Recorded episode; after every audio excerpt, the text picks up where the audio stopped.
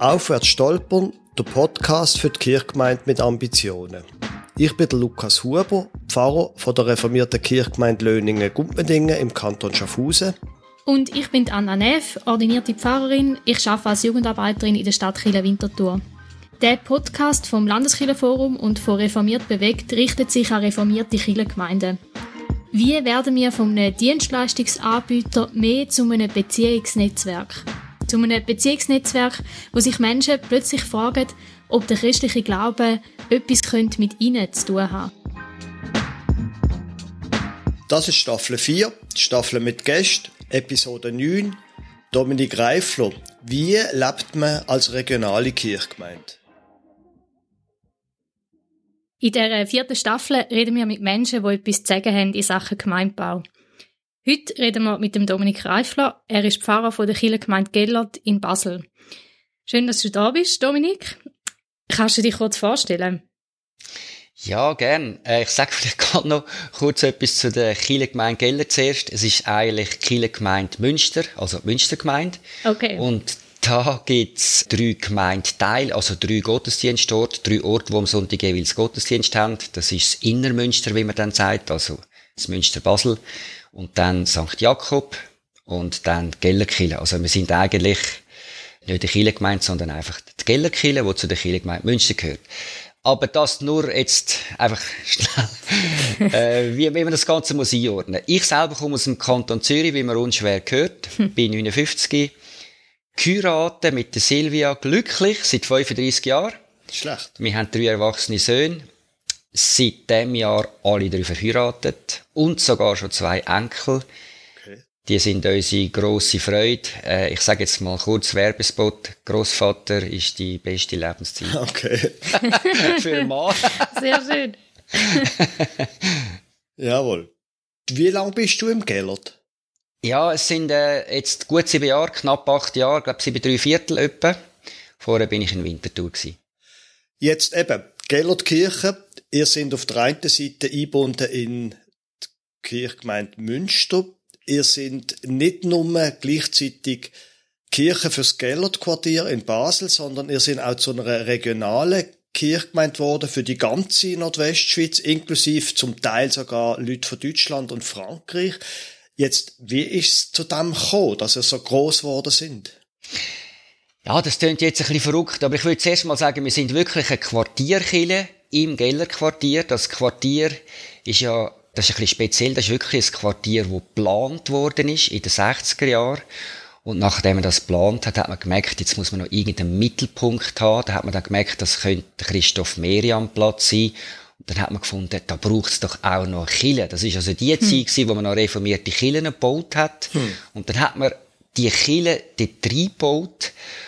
Und von dort her ist es uns wichtig, dass wir sicher äh, Quartierkille sind. Aber, wie ihr ja auch wisst, ist Basel situiert im Dreiländereck. Das heißt, die Distanz zu Süddeutschland oder zum Elsass ist sehr klein. Das, das könnte man eigentlich auf die Stadt Zürich projizieren, dann würde man einfach sagen, es ist in einem anderen Quartier. Von dort her tönt jetzt das grösser als es eigentlich ist. Ein paar hundert Meter von unserer Kille weg fängt schon Basel Landschaft an.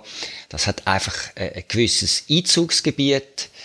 Ja, wo es von dort her dann auch Menschen gibt, die jetzt halt einfach in Süddeutschland oder im Elsass wohnen und da in die kommen. Gut, äh, man kann sagen, dass natürlich unser erster Pfarrer, der Pfarrer Hans-Uli Hermann, der gibt's übrigens immer noch, der lebt noch, der kommt noch zu uns in Kiel. Hm. Das ist ganz toll, er ist jetzt sehr alt.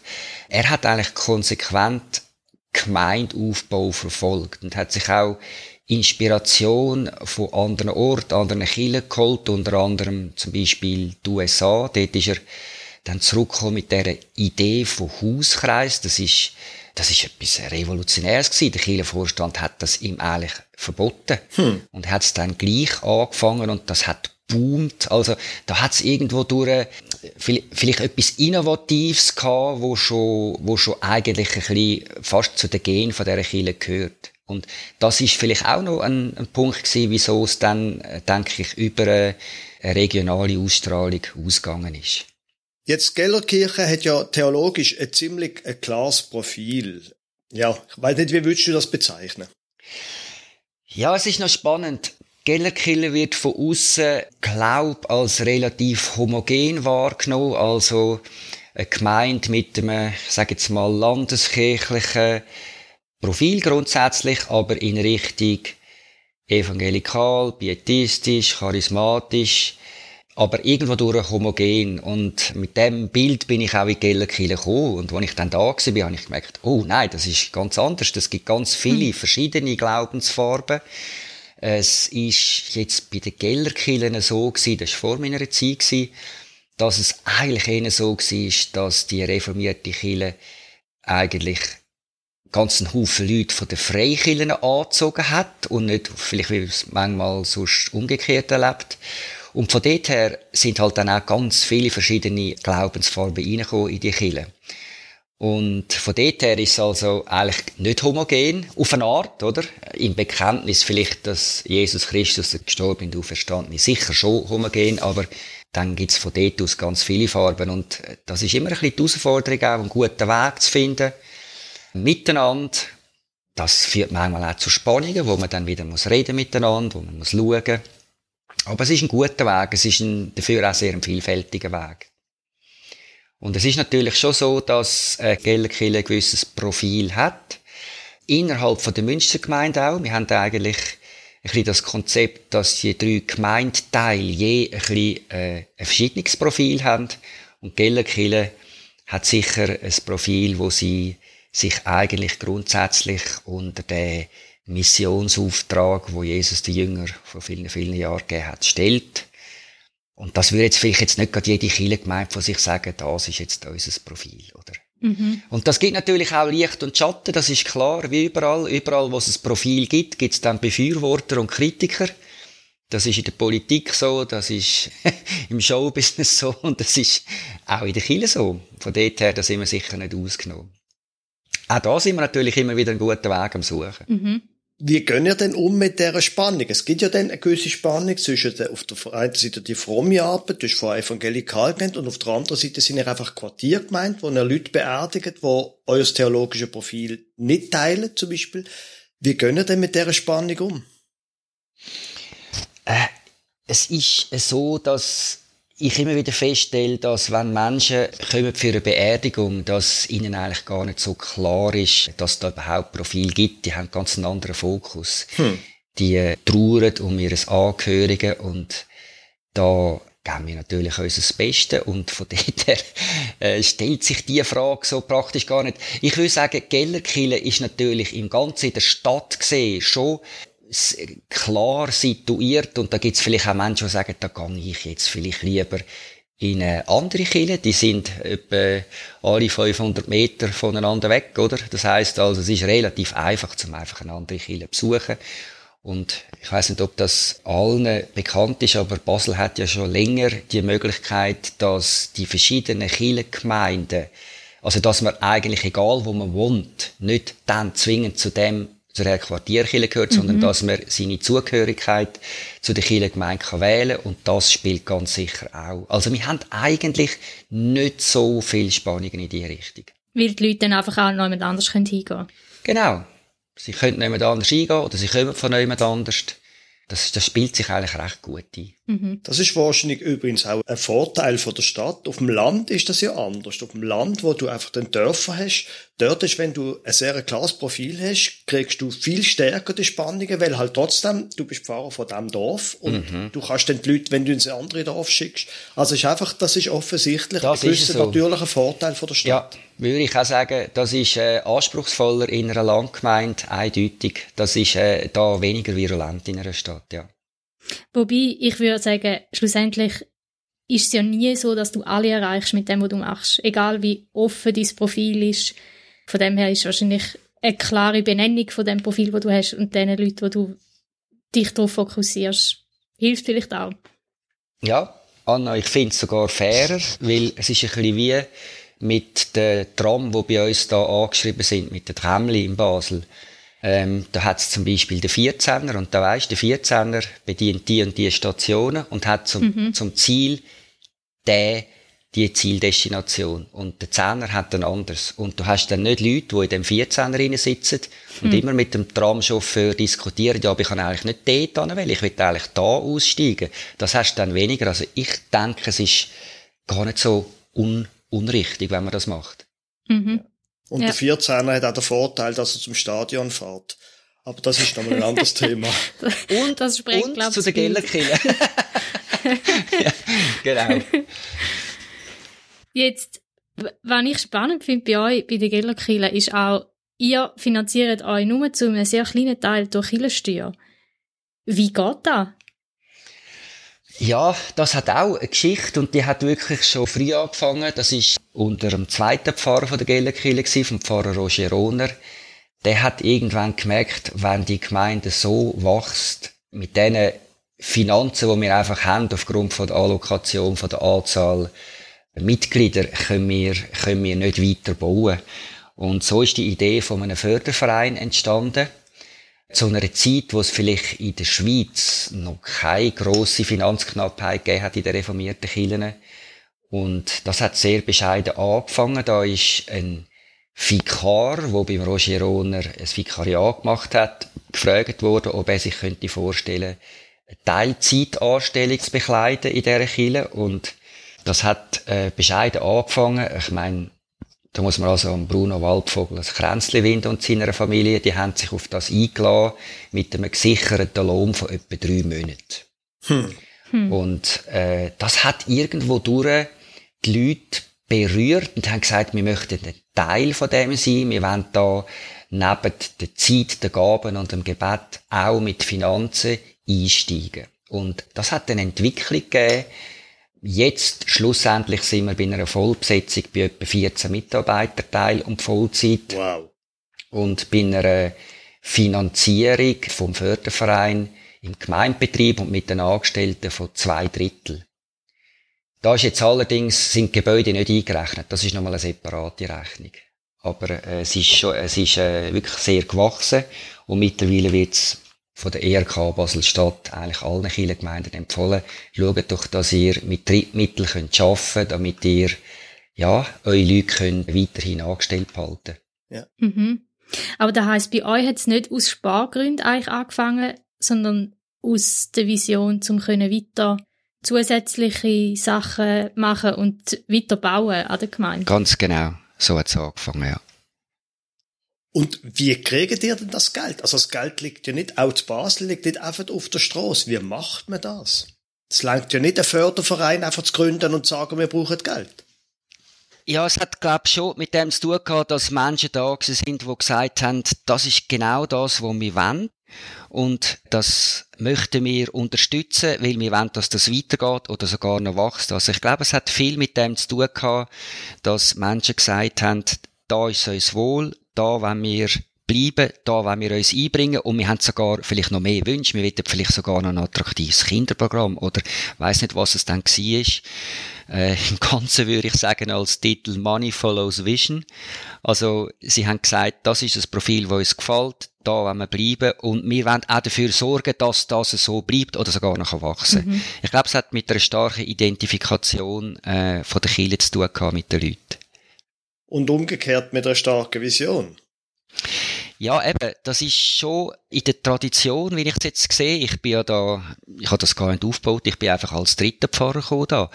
Das ist schon eine starke Vision von diesen beiden Vorgängern und dann schlussendlich auch vom Kirchenvorstand, wo irgendwann gesagt hat, wir möchten eigentlich gerne Leute anstellen, die eine Sicht haben für den christlichen Glauben und für Kirche.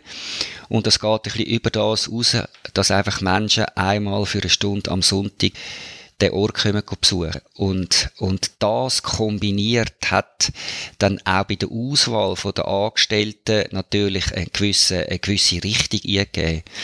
Und das ist sicher auch hilfreich gewesen, würde ich jetzt sagen. Jetzt hat ja Gillard Kirche gemeint, nicht nur viele Leute, die kommen, nicht nur Angestellte, sondern ihr habt ja auch sehr viele unzahlte Mitarbeiterinnen und Mitarbeiter. Wie macht man das, dass so viele Leute mitschaffen? Ja, also ich will zuerst sagen, also Gellerkirche kocht absolut auch mit Wasser. Wir haben jetzt auch nach der, nach der Pandemie weniger Menschen in den Gottesdienst oder auch weniger Freiwillige, die mitschaffen. Wir müssen uns auch immer wieder nach der Decke strecken. Aber vielleicht im Vergleich zu anderen Kirchen ist es immer noch viel. Aber ich würde jetzt vielleicht so sagen, der Klaus Douglas hat es mal so gesagt, der Pfarrer hält nicht den Gottesdienst, sondern die Gemeinde feiert den Gottesdienst. Hm. Also, dass es eigentlich darum geht, dass viele Leute, jetzt in Bezug auf den Gottesdienst, oder, ja, Gaben haben, Neigungen haben, Stärken haben, Talent haben. Wieso ist es nicht möglich, in einem Gottesdienst ihnen mehr Menschen zu beteiligen als einfach der Sigrist, der Organist und der Pfarrer? Und das gilt eigentlich für die ganze Arbeit bei uns. Wir arbeiten praktisch nur in Teams. Es gibt ganz wenig, oder wenn überhaupt, äh, Einzelkämpfer in der Gellerkille. Und damit heisst es natürlich auch, die Menschen kommen Verantwortung über.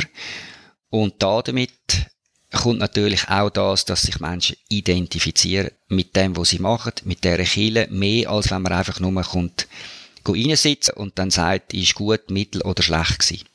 Mhm. Also Beteiligte äh, mehr als dann Konsumenten vielleicht, könnte man sagen. Ihr habt einige Angestellte und da ist ja dann die spannende Frage, wie findet man gute Leute? Wie habt ihr eure Angestellten gefunden? Ja, also, wenn du jetzt wüsstest, wie, Lukas, dann äh, müsstest du mir das unbedingt sagen.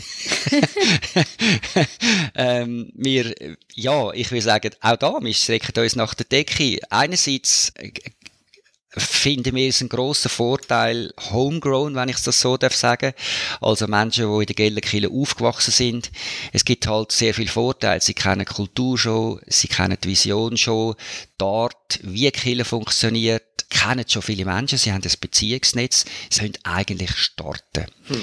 Und andererseits ist es manchmal genau auch wichtig, dass jemand von außen kommt, mit einem neuen Blick, mit, mit ja, mit Umf einer Art Umvoreingenommen, keine Seilschaften bestehen, nichts. Er kommt einfach ein und sagt, du, das fällt mir auf, ich mache das so, warum macht er das so? Das kann auch sehr helfen. Ich glaube, da ist Stichwort passend. Also je nach Situation und nicht einfach nach Schema X. Mhm. Wenn du jetzt sagst, dass ihr Leute habt aus einer eigenen Reihe, die bei euch schon in der Gemeinde sind, die dann anfangen mhm. zu arbeiten, tun ihr das auch bewusst fördern, dass Leute überhaupt auf die Idee kommen, ah, man könnte ja auch beruflich in die Richtung gehen und, weiß auch nicht, Theologie studieren, Sozialdiakonin werden oder so? Ja, es ist, es, also aktiv würde ich nicht sagen, aber wir haben jetzt die, die letzten paar Jahre einen Fulltime-Stream gehabt. Das heißt, wir haben Menschen, die Theologie studieren oder am TDS sind oder irgendwo sind in einer Ausbildung mit der Aussicht darauf, einmal voll oder teilzeitlich in eine Gemeinde einzusteigen. Die äh, haben mich gefragt, ob sie sich könnten vorstellen, sich ab und zu zu treffen mit uns. Mhm. Das ist ein, ein Sozialdiakon und meine Frau und ich. Und wir haben dann Leute eingeladen. Mal haben wir den Lukas Kundert eingeladen, den, unseren Killerratspräsident. Mal haben wir den Stefan Schweier eingeladen von der STH. Einfach, wir haben Leute eingeladen, wo wir gedacht haben, das könnte für unsere äh, jungen Männer und Frauen spannend sein, solche Leute mal zu hören, zu sehen und das könnte inspirierend sein. Und der andere Gedanke ist natürlich auch der gewesen, dass sie sich untereinander kennenlernen und austauschen. Also ein Stück weit haben wir dann ein bisschen als Netzwerkhilfe funktioniert. Und wir haben natürlich auch immer versucht, etwas reinzugeben von uns selber. Also wir haben dem das Gold Nugget genannt vom Abend. Was haben wir gelernt in dieser Zeit, seit wir in, dem, in, der, in der Gemeinde rein sind und und so die Kombination haben wir einfach gehofft, sie können zu ermutigen. In dem Sinn kann man sagen, indirekt schon, aber direkt, dass wir jetzt die, irgendwie vorgestanden werden und gesagt haben, also wir möchten das unbedingt, äh, das haben wir nicht. Hm.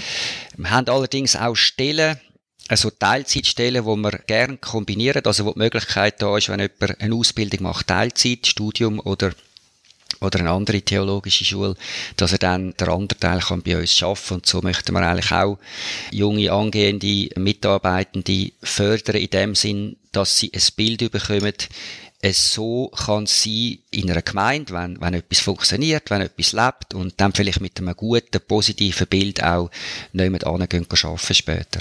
Mhm. Das tönt aber doch nach einem gewissen Konzept. Ja, ich habe jetzt auch gedacht, das ist also nicht so wenig, was ihr macht.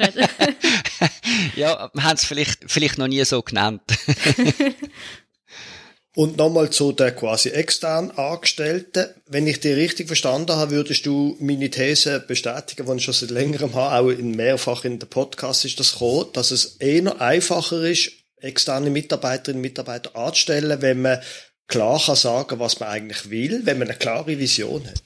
Ja, ich würde sogar sagen, das gilt für die, die von der Kirche selber kommen und für die, die von extern kommen. Ich glaube, das wird je länger, je wichtiger, weil wir können in der Kirche nicht mehr einfach, sagen wir mal, grundsätzlich uns aufs Steuersubstrat lehnen, sondern die Leute müssen wissen, warum kommen sie da an und wir müssen auch wissen, dass das, was wir da leben, für sie gut ist und dass sie es unterstützen wollen. Also würde ich voll unterstützen.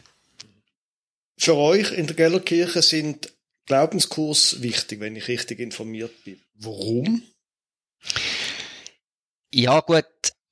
Das, das ist schon vorher, das ist schon wichtig gewesen, bevor ich da bin, aber mir persönlich ist es auch sehr wichtig. Ich glaube einfach, dass ein Chile grundsätzlich eine offene Tür muss haben. Also, das ist jetzt in einem Bild geredet eine offene Tür, dass eigentlich wir müssen parat sein, um jederzeit Rechenschaft zu geben über unseren Glauben, über unsere Hoffnung, die wir haben. Das lesen wir ja auch im Neuen Testament.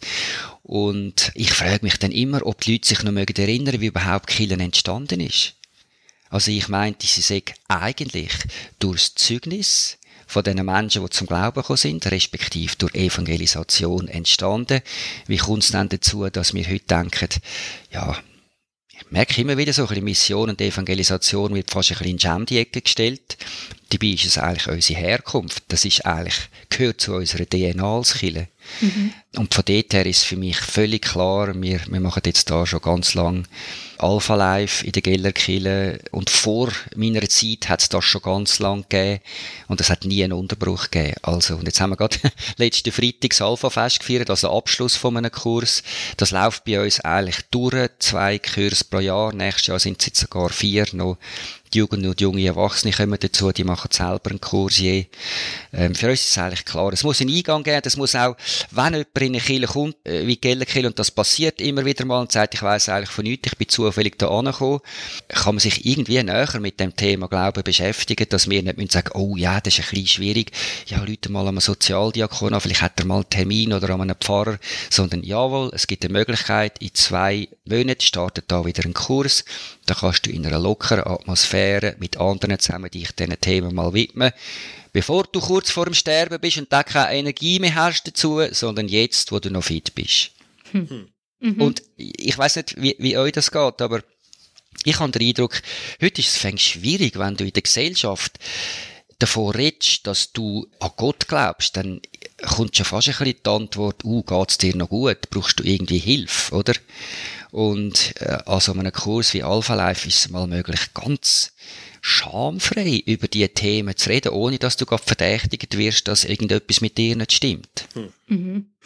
Und in dem Fall habe ich das richtig verstanden, dass in diesen Kurs vor allem Leute teilnehmen, die jetzt noch nicht so fest bei euch in der Kirche schon eingegliedert sind, sondern eigentlich eher noch einen Weg, wie man von außen mal so einen Einstieg findet in die Gemeinschaft. Ganz genau. Das ist so. Du sagst eh, noch nicht so in der Kirche. Es kann zwar sein, dass sie einen Glauben haben oder einen Glauben gehabt haben und dann durch irgendein Erlebnis enttäuscht worden sind und ganz lang Abstand gehabt haben, haben wir jetzt gerade in diesem Kurs, und dann nach 30 Jahren wieder mal den Schritt wagt in eine Kirche aus irgendwelchen persönlichen Schicksalsgründen und dann wie nochmal ein neues Bild überkommen von der Kirche und auch wieder vom Glauben. Also, es, es ist spannend. Ich glaube, er ist ausgerichtet auf Menschen, die wenig mit der Kirche und mit Gott zu tun haben, aber er passt interessanterweise doch auch für, für ein breites Publikum. Hm. Mhm. Und ich glaube, der Grund darum, der Grund ist eigentlich der, dass Gott den Menschen individuell begegnet. Dort, wo sie es brauchen. Mhm. Wenn ich dir jetzt zulasse, dann denke ich, das ist möglicherweise auch der Vorteil von dem, dass wir so eine grosse Gemeinde sind. Wir bieten auch Glaubenskurs an, einen im Jahr, aber das ist jedes Mal ein grosser Aufwand für mich zum Beispiel als angestellter Pfarrer, fürs ganze Team. Und ihr schafft das mehrfach im Jahr. Das ist wahrscheinlich dann auch der natürliche Vorteil von einer grossen Gemeinde gegenüber einer kleinen. Ja, ich würde ich würd sagen, das stimmt. Also grundsätzlich, wenn mehr Leute um sind an einem Ort, ist auch die Chance grösser, dass sich Interessierte finden für einen Kurs. Ich würde aber nicht sagen, dass es für uns kein Aufwand ist. Es ist immer auch wieder ja, mit, mit, mit, mit Bangen, mit Betten, mit Organisieren, mit Nachfragen verbunden. Den Teil können wir in der Kellerkille nicht auslassen. Aber äh, ich, ich, natürlich, das Einzugsgebiet ist grösser grundsätzlich. Aber ich würde auf keinen Fall sagen, dass ein Kurs mit ein, zwei Personen nicht sehr, sehr gut kann sein kann ich habe da immer noch den Niki Gamblimor, jetzt von der HDB, der den Kurs gegründet hat, Alpha Life, der hat gesagt, unser Kurs hat mit vier Teilnehmern angefangen. Und ist dann so groß geworden. Und da denke ich immer, vier Teilnehmer, hm, das könnten wir vielleicht schaffen. Hm.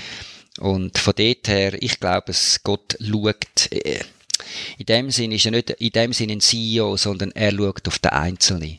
Und auch wenn es für zwei Personen ist, wo wirklich er kann in so ein Leben einziehen und kann äh, Veränderung schenken, positive, ist das ganz sicher ein Gewinn für eine ganze Kirchengemeinde. Mhm. Jetzt Alpha Life hat ja auch einen starken Teil, einen grossen Teil über den Heiligen Geist. Was spielt der Heilige Geist für euch als Kirche für eine Rolle? Ja, das ist eigentlich eine lustige Frage, weil das wäre ja wie die Frage, was spielt Gott für euch der Kirche für eine Rolle? Der hm. Heilige Geist ist ja Gott oder gehört zu der heiligen Dreieinigkeit. Ich denke, heute ist ja das Stichwort ganzheitlich in unserer Gesellschaft und ich denke, es wäre sehr schade, wenn wir Gott nur reduzieren auf den Vater und den Sohn. Mal einfach theologische Anmerkung. Aber konkret ist schon so, dass wir nach dem Bild leben, die Ernte ist reif, aber Mitarbeiter sind wenig bettet für Mitarbeiter. Und das heißt eigentlich, wir, ich weiß nicht, wie ihr das erlebt, aber manchmal kann man ja auch den Eindruck bekommen, nein, die Ernte ist ja gar nicht reif. Es kommen ja gar nicht viel. Eben, man bringt kaum ein Alpha zusammen oder was es dann ist. Und da stellt sich auch die Frage, wieso hat dann Jesus das gesagt? Ist das eigentlich da einfach ein, bisschen ein Boom gewesen und jetzt ist es halt anders? Oder steckt mehr dahinter? Und ich glaube, es steckt mehr dahinter. Ich glaube, es steckt dahinter, dass dem die Ernte reif ist, wo eine scharfe Sichel hat. Und eine scharfe Sichel bedeutet eigentlich Leben unter dem Reden und der Leitung vom Heiligen Geist. Ich kann vielleicht ein kleines Beispiel erzählen. Ein Sohn von uns ist in einen Süßwarenladen gegangen und hat äh, also zum Thema Straf Straßenevangelisation und hat äh, die Verkäuferin angesprochen. Und zwar hat er sie angesprochen, weil er drei Sachen gehört hat über ihr Leben. Und hat dann das im Gespräch eingebracht, ob das könne stimmen, ob das und das und so und so und so und so. Und die Frau ist völlig wie soll ich sagen, überrascht gewesen, erstaunt gewesen, fast ein bisschen verschrocken, wie kann der Mensch das wissen? Und das hat sofort ein tiefes Gespräch gegeben und eine Offenheit gegeben, wo man sonst vielleicht noch, sagen wir mal, zehnmal Killenkaffee äh, vielleicht mhm. könnte erreichen. Und das ist etwas, was mich stark beschäftigt. Wo können wir oder was können wir dazu beitragen, dass wir in dieser Ernte eine scharfe Sichel bekommen? Das heißt, dass wir können nach dem Reden von Gott, vom Heiligen Geist leben. Wir sehen das einmal ja wieder in der Bibel selber. Jesus sagt dann irgendwann zu der Frau am Brunnen, gang mal die Magen holen. Und das ist wieder der Aha-Moment für die Frau. Also es ist nicht einfach nur, sie hat ja gespürt, dass, dass Jesus irgendwo durch sie wertschätzt und, und es gut meint mit ihr. Und das ist so, es sind so die Momente, wo ich glaube, da können wir alle zulegen, egal in welcher Kirche oder in welcher Institution wir überhaupt sind. Und das ist für mich so ein bisschen der Punkt, ja, der Heilige Geist spielt eine wichtige Rolle und ich glaube, er sollte noch eine wichtigere Rolle spielen. Hm. Mhm. Mega cool. Jetzt Kirchgemeinde mit Ambitionen, das ist ja Beilein von unserem Podcast und ihr seid ja so eine. Kirche mit Ambitionen wie die Gellertkirche, nehme ich an, die haben ja auch Probleme, nehme ich jetzt einfach mal an. Stimmt das? Äh, Leider ja, wir haben etwa 100 Probleme. Du kannst wählen, über welches dass wir sollen reden. Nein, auf, auf, jeden Fall. Also ich glaube, sobald der Chile nicht einfach sagt, wir wollen jetzt verwalten, wir wollen jetzt ein bisschen schauen, dass alle ein bisschen glücklich sind und schauen, dass wir über die Runden kommen und wieder ein Jahr mehr können mit einem einigermaßen schwarzen Null abschliessen, dann ist es vielleicht ein bisschen anders. Aber wenn man ein Chile ist, der gerne möchte Ziel erreichen, also nicht nur Menschen bei den Stangen behalten, dann gibt's natürlich immer Herausforderungen. Und wir sehen uns einfach so, dass wir eine Mission haben. Und zwar ist das die Mission, die Gott hat. Also wir möchten uns gerne in die Mission von Gott einstellen für die Welt. Also sich eins machen mit seiner Sehnsucht, mit seinen Wünschen, mit seinem Willen. Ich sag's mal so, dass das Vaterhaus soll voll werden, oder? Hm. Und von dort her, das bringt immer wieder Herausforderungen, dass man äh, in Sachen investiert, wo vielleicht äh, andere finden, das ist doch nicht nötig, das braucht's doch nicht. Oder dass wir, ja, dass, dass wir, dass wir neu mit Schwerpunkt legen, wo jetzt das vielleicht nicht gerade einfach für alle so klar ist, man könnte da einen Schwerpunkt legen.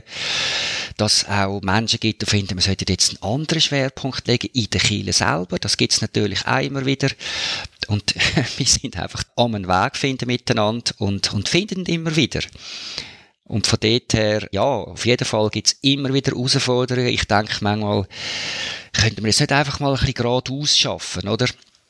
Aber offenbar ist das bei der Entwicklung eben immer, immer nicht so, sondern wenn man möchte entwickeln, dann ist man immer vor Herausforderungen gestellt.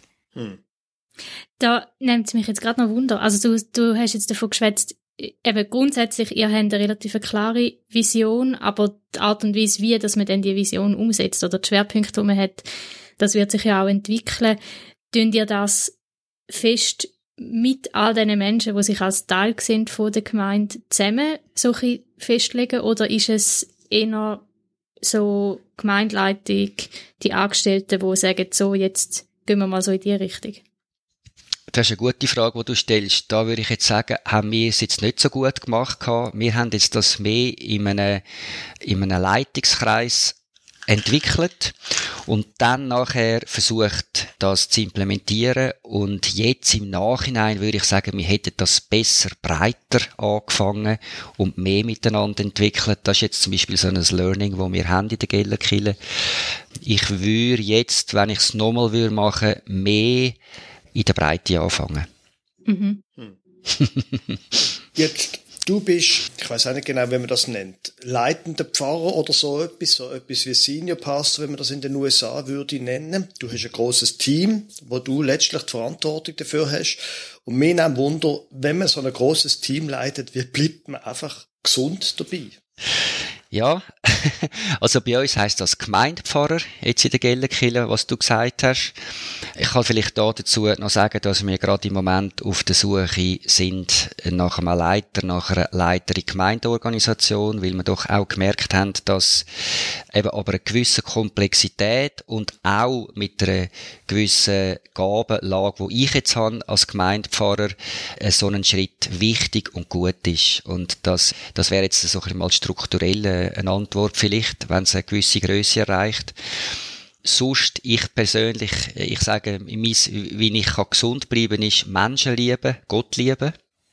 Also es, warum mache ich alles? Um was geht's eigentlich? Was ist eigentlich meine, meine innerste Motivation? Und wenn, wenn ich über dem klar bleibe, das ist, glaube ich, etwas, was mir hilft. Also das heißt, ich mache es von Herzen oder ich mache es nicht. Und persönlich ist mir ganz wichtig, unsere Ehe pflegen. Also jetzt für die, die von uns, die verheiratet sind, ich finde das etwas vom Wichtigsten. Ich bin einmal in einer Gruppe mit meiner Frau zusammen vor vielen Jahren und da hat die Frau gesagt, sie hätte einen Traum gehabt und hat uns den erzählt. Und sie hat gesagt, es sei ein Dieb eingebrochen in die Stube ein, wo wir zusammengekommen sind als, als Pastoren. Und der Dieb hätte nichts gestohlen, außer unsere Ehering, also von allen die Ehering. Hm. Und das ist mir eingefahren, weil ich dachte, ja genau, das, egal wo du bist, was du machst und in welcher Situation, dass du in einer Gemeinde je wirst sein, das darf nicht passieren. Hm. Und das leben wir. Und dann das andere, Freundschaften pflegen. Also ich bin nicht einer von denen, der sagt, man sollte keine Freundschaften anfangen in einer Gemeinde. Ich weiß, es ist ein Risiko, aber das andere Risiko ist noch grösser, keine Freunde zu haben. Hm. Mhm. Und äh, klar kann man auch außerhalb Freunde haben. Ich sage ja nichts gegen das, aber eben nicht, nicht, nicht in der Gemeinde. Und dann Ausgleich, Hobbys, Sport, lernen zu delegieren und zu organisieren. Ich mache jetzt gerade eine Weiterbildung im Organisieren. Aber äh, im Ganzen äh, hat und gibt sich Mühe, würde ich sagen. Mhm. Also ich glaube, ich habe, ich habe eine innere Uhr, wo ich spüre, jetzt wird es zu viel, jetzt muss ich zurück mit dem Gas. Du bist, hast vorher gesagt, 59, das heißt so rein, wenn man jetzt bis 65 rechnet, bleiben dir sechs Jahre. Wo hast du den Eindruck, dass die Gemeinde sollte stehen in diesen sechs Jahren? Also nach diesen sechs ja, Jahren? genau. Wow. Gute Frage. Ich würde mich freuen, wenn die Gemeinde gegen ihnen in einer Einheit und in einer Wertschätzung und in einer Gabenorientierung kann bleiben und noch mehr wachsen. Und gegen aussen wirklich sagt, wir wollen so leben, dass wir die Hoffnung für eine Welt sein können, wo, wo jetzt jetzt gerade im Moment wirklich nicht so viel Hoffnung hat. Also, dass, dass etwas ausstrahlt, dass etwas attraktiv ist, anziehend ist, in Bezug auf den wunderbaren Gott, der uns über alles liebt. Ich glaube, da, wenn, wenn das noch mehr wird wachsen und auch wenn unsere Organisation so aufgestellt ist, also dass zum Beispiel die Person jetzt am Schaffen ist, die ich vorher erwähnt habe, Leitung Gemeindeorganisation, und dass wir eine gute Nachfolge gefunden haben für meinen Pfarrkollegen und mich. Er ist in einem etwa ähnlichen Alter, also es wird dort einen, einen grösseren Wechsel geben um die Zeit herum, dass wir das frühzeitig sauber planen können und schon anfangen in die Richtung zu arbeiten, bevor wir dann weg sind. Das wäre mein Glaubensanliegen. Mhm, sehr cool. Dann kommen wir jetzt schon zu der letzten Frage, wo wir jeweils allen unseren Gästen stellen. Und zwar würden wir gerne wissen, was gibt dir Hoffnung für Kille? Ja, was gibt mir Hoffnung für Kille? Das ist gar nicht die Frage. Was gibt mir Hoffnung für die Welt? Das ist die Frage. Ui, jetzt aber. Deep. Weil Kille, das heißt die Herausgerufenen, die haben ja eine blendende Zukunft vor sich. Es wird nichts anderes mehr geben am Schluss als die neue Welt von Gott oder als das Reich von Gott oder wie immer das man es will nennen oder als Kille, als der Lieb. Nein, das ist das, was absolut Zukunft hat. Nein, die Frage ist, die Hoffnung, die wir haben ist doch die für die Welt. Hm. Die viele Menschen von Gott noch nicht kennen. Da müssen wir unsere Energie einstecken, sie zu erreichen. Weil ich glaube, und da bin ich jetzt vielleicht naiv, wenn ich das so sage, aber ich glaube, dass wenn ein Mensch merkt, wer Gott wirklich ist und wer Gott für ihn oder für sie ist, dann ist der Fall in den allermeisten Fällen klar. Ja, natürlich nehme ich das Angebot an. Darum ist für mich nicht die Frage, ob es eine Hoffnung für die Kirche gibt. Die ist schon beantwortet. Es ist nur eine Frage, ob wir eine Hoffnung für die Welt haben. Hm. Mhm. Mega schön. das ist doch ein guter Schluss für das Gespräch. Dankeschön vielmals, Dominik Reifler. Dankeschön, dass du mit uns geschwätzt hast. Ja, merci vielmals. Das ist sehr gern geschehen. Sehr gern geschehen. Gut, wir sind zurück im Studio. Anna, was ist dir geblieben von dem Gespräch mit dem Dominik Reifler? Etwas, wo mir aufgefallen ist, ist, wo er erzählt hat, von wie sie sich finanzieren, dass sie einen Förderverein haben und er dann ein bisschen erzählt hat, wie das so zustande gekommen ist, mhm. dass sie das überhaupt nicht aus einer Sparhaltung rausgemacht haben. Also nicht mhm, mhm, im Sinn von, ah, wir haben irgendwie in Zukunft wahrscheinlich zu wenig Geld, wir müssen jetzt anfangen, da einen Förderverein aufbauen. Das ist die aktuelle Diskussion, oder? Ja, genau. Das ist ja das, was häufig darum geht. Wo ich auch merke, wenn ich mit Leuten darüber rede, ist zuerst mal so die Haltung, ah ja, wir können ja im Moment das noch finanzieren, was wir machen. Ja. Und sie haben aber eine Zukunftsvision gehabt, die noch grösser war als das, wo sie jetzt drinstehen und sagen, hey, wir wollen eigentlich noch etwas aufbauen. Ja. Und nicht nur das erhalten, was wir jetzt haben. Und für das brauchen wir mehr Geld. Ja. Und ich kann mir vorstellen, dass das auch sehr hilfreich ist, um dann auch Leute zu gewinnen, um in das investieren, weil man irgendwo einen Drive hat und eine Dynamik, wo etwas aufbauen will, wo, wo etwas lebt. Und da, ja, tun sich die Leute dann wahrscheinlich lieber einklinken, als wenn es nur darum geht, so ein bisschen schauen, dass man das noch erhalten kann, was da ist. Ja, ja, ja, das ist ein guter Punkt. Und das Zweite, was mir einfach aufgefallen ist, ist schon, sie haben halt sehr eine lange Tradition, einmal so, wie er es erzählt hat, wirklich so eine lange Tradition von einer theologischen Richtung, die immer ein bisschen gleich geblieben ist. Mhm. Und das hilft sicher, zum, zum auch eine Vision aufbauen, zum irgendwo das Profil schärfen, dass es nicht etwas ist, wo von heute auf morgen passiert, dass man kann sagen, so sind wir jetzt, sondern dass das über eine längere Zeit wächst und dann natürlich auch die Leute anzieht, wo, wo sich mit dem identifizieren. Ja, und sie natürlich das als Gemeinde eigentlich schon von Anfang an, seit, seit sie als Quartier, das Chile existieren, das so war. Mhm, mh. Also quasi, dass, wenn es dann darum geht, einen neuen Pfarrer zu wählen, dann nicht eine völlig neue Vision kommt. Genau, ja. Sondern, dass man das dort auch thematisch und von der Ausrichtung her gleich bleibt und jemanden mhm. sucht, der dort anpasst. Ja.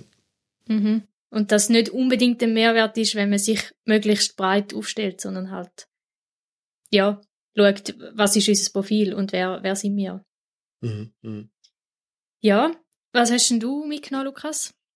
Ja, ich habe es sehr lustig gefunden, wie wir quasi haben müssen rausknüspeln, dass sie doch ein sehr eigentlich ein klares Konzept haben, wie sie Mitarbeiterinnen und Mitarbeiter fördern, mhm. so die ganze Leiterförderung, wo du zuerst kannst, ja, wir sind einfach so ein bisschen da und dann aber mit der Zeit hast du gemerkt, nein, die haben schon ein klares Profil auch dort und eine klare Vision.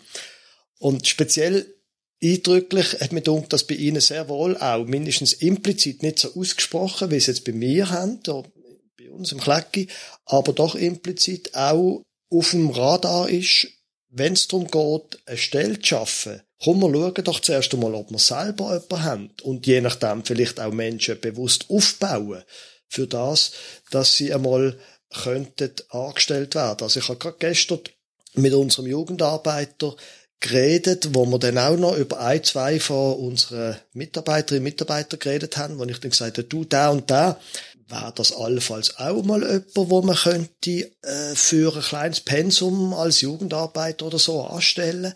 Das ist bei uns am Radar und bei Ihnen offenbar auch. Also nicht mhm. einfach nur quasi, da wollen wir eine Stelle und dann schreiben wir aus, sondern auch können wir Leute aus unserer Kirchgemeinde, aus unserer Jugendarbeit aufbauen, wo wir dann irgendwann auch je nachdem anstellen können, wenn es passt. Mhm. Das finde ich ein Horizont, wo, gerade wenn man redet von Fahrmangel und so weiter, da werden wir wahrscheinlich auch noch mehr müssen zurückgreifen auf Leute, die wir selber aufgebaut haben. Ja. Ja, dann wären wir jetzt am Ende dieser Episode und auch am Ende dieser vierten Staffel. In der nächsten Staffel werden wir über ein paar Bücher reden, die wir sehr wichtig finden für den Gemeindebau. Genau. Das dann am nächsten Mal. Jetzt aber ist mal Schluss für heute. Das ist gesehen von der Episode 9 in der Staffel 4 mit Gästen. Das mal mit dem Dominik Reifler von Aufwärts stolpern, einem Podcast für die Kirchgemeinde mit Ambitionen. Wir freuen uns, wenn Sie Ihre Radioempfängerin auch nächstes Mal wieder einschalten.